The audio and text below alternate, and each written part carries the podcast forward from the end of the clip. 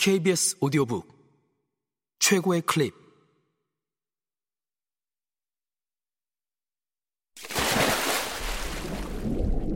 KBS 오디오북.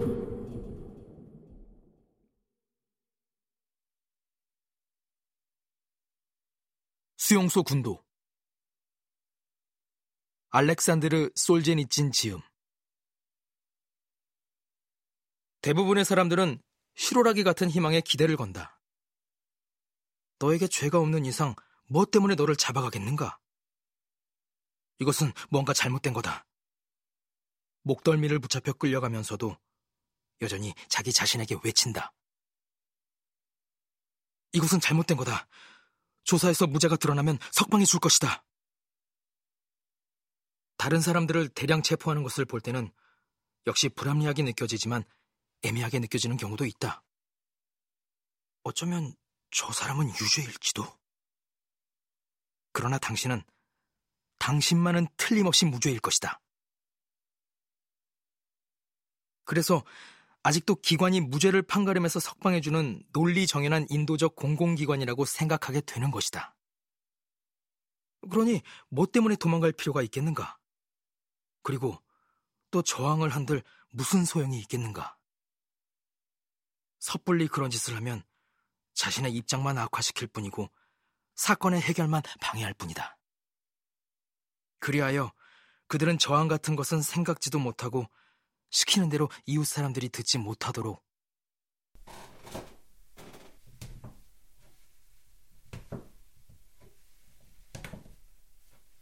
발끝으로 살금살금 계단을 걸어 내려가는 것이다. 그리고 또 사실 무엇에 대하여 저항을 하란 말인가? 혁대를 빼앗겼다 해서? 아니면 구속으로 물러나라거나 문지방을 넘어서라는 명령을 받았다고 해서? 체포는 여러 가지 사소한 일과 허무 맹랑한 일로 이루어져 있어서 따로 떨어진 어느 한 부분에 대해 논의한다는 것은 무의미하게 느껴진다. 특히 체포당한 사람의 생각이 무엇 때문에라는 중요한 문제의 주의를 맴돌고 있을 때, 그러나 이 모든 사소한 것들이 불가분의 관계로 서로 합쳐져서 체포라는 개념을 형성하게 되는 것이다. 갓 체포된 사람의 마음속에는 얼마나 많은 상념들이 배회할까? 아마 그것만으로도 한 권의 책이 될 수 있으리라. 거기에는 우리들의 상상을 초월한 감정이 깃들어 있는지도 모른다.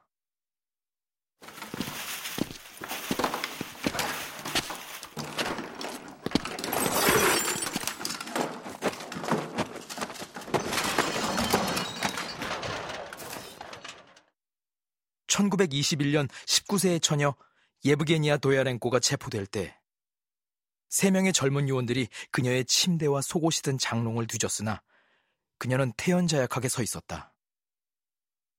아무것도 없고 또 아무것도 발견되지 않으리라는 것을 알고 있었기 때문이다.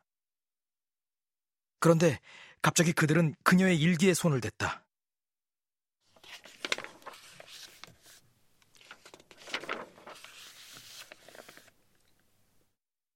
자기 어머니에게조차 보일 수 없었던 그 일기를 말이다. 그리고 원수와 다름없는 낯선 젊은이들이 그녀의 일기장을 읽어 내려갔을 때 그녀의 놀라움은 형용키 어려웠다.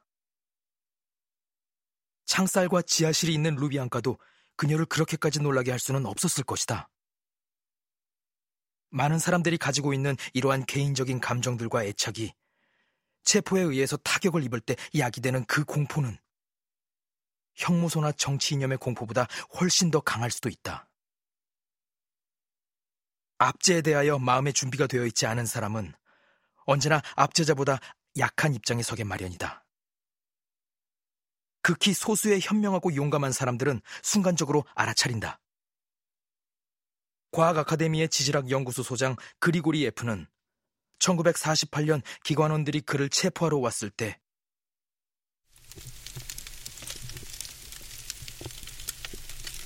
바리케이드를 치고 두시간 동안이나 서류를 소각할 수 있었다. 가끔 사람들은 체포를 당함으로써 마음의 부담을 덜기도 하고 심지어 기쁨을 느끼기까지 한다. 이것은 인간 본성의 또 다른 면인데 혁명 전에도 마찬가지였다. 예를 들어 알렉산드르 울리아노프 사건에 연루된 예카제리노다르 여선생님 세르주 꼬바는 체포되고 나서야 안도했다고 한다. 그러나 무더기 체포 시기에는 이러한 감정이 천 배는 더 강해졌다.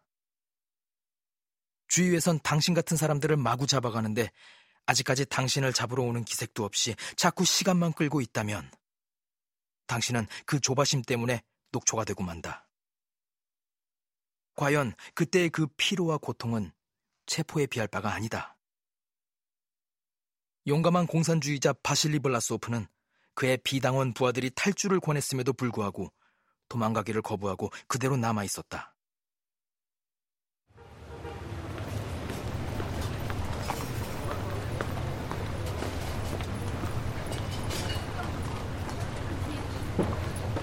(1937년) 까디 지구의 모든 간부들이 체포되었는데 그만은 여전히 체포되지 않고 남아 있었다.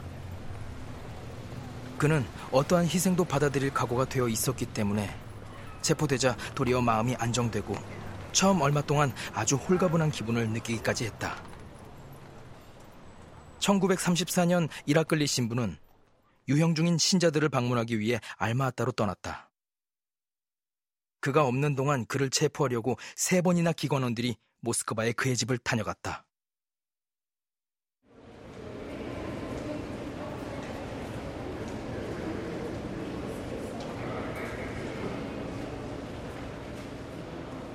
신부가 돌아오자 여신도들은 역으로 마중 나가 그를 집으로 돌려보내지 않고 신도의 집에 숨어 있게 했다. 신부는 이 집 저 집으로 옮겨 다니며 8년이나 숨어 살았다. 그러나 그는 기나긴 은신 생활에 완전히 지쳐버리고 말았다. 그리하여 마침내 1942년 체포되었을 때 그는 기쁜 마음으로 찬송가를 불렀을 정도였다. 이 장에서 우리는 무엇 때문인지도 모르고 투옥된 수많은 대중과 선량한 집토끼들에 대해서 말하고 있다. 그러나 우리는 여기에서 새로운 시대에도 불구하고 여전히 자기의 정치적 신념을 바꾸려고 하지 않는 몇몇 사람들에 대해서도 언급할 필요가 있을 것 같다.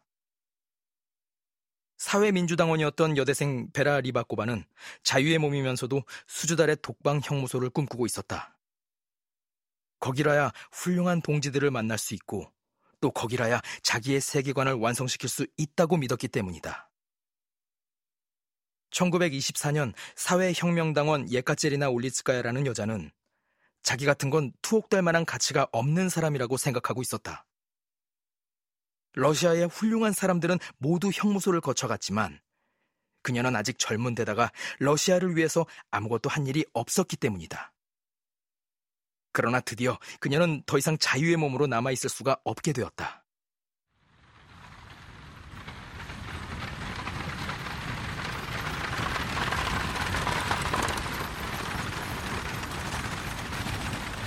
이렇게 두 처녀는 긍지와 기쁨을 가지고 형무소로 향했던 것이다. 저항! 당신들은 저항을 해야 했단 말이오! 무사히 체포를 면할 수 있었던 사람들은 형무소에서 고생한 사람들을 보고 이렇게 나무란다. 그렇다. 저항은 체포되는 그 순간부터 시작되어야 했다. 그러나 그것은 시작되지 않았다.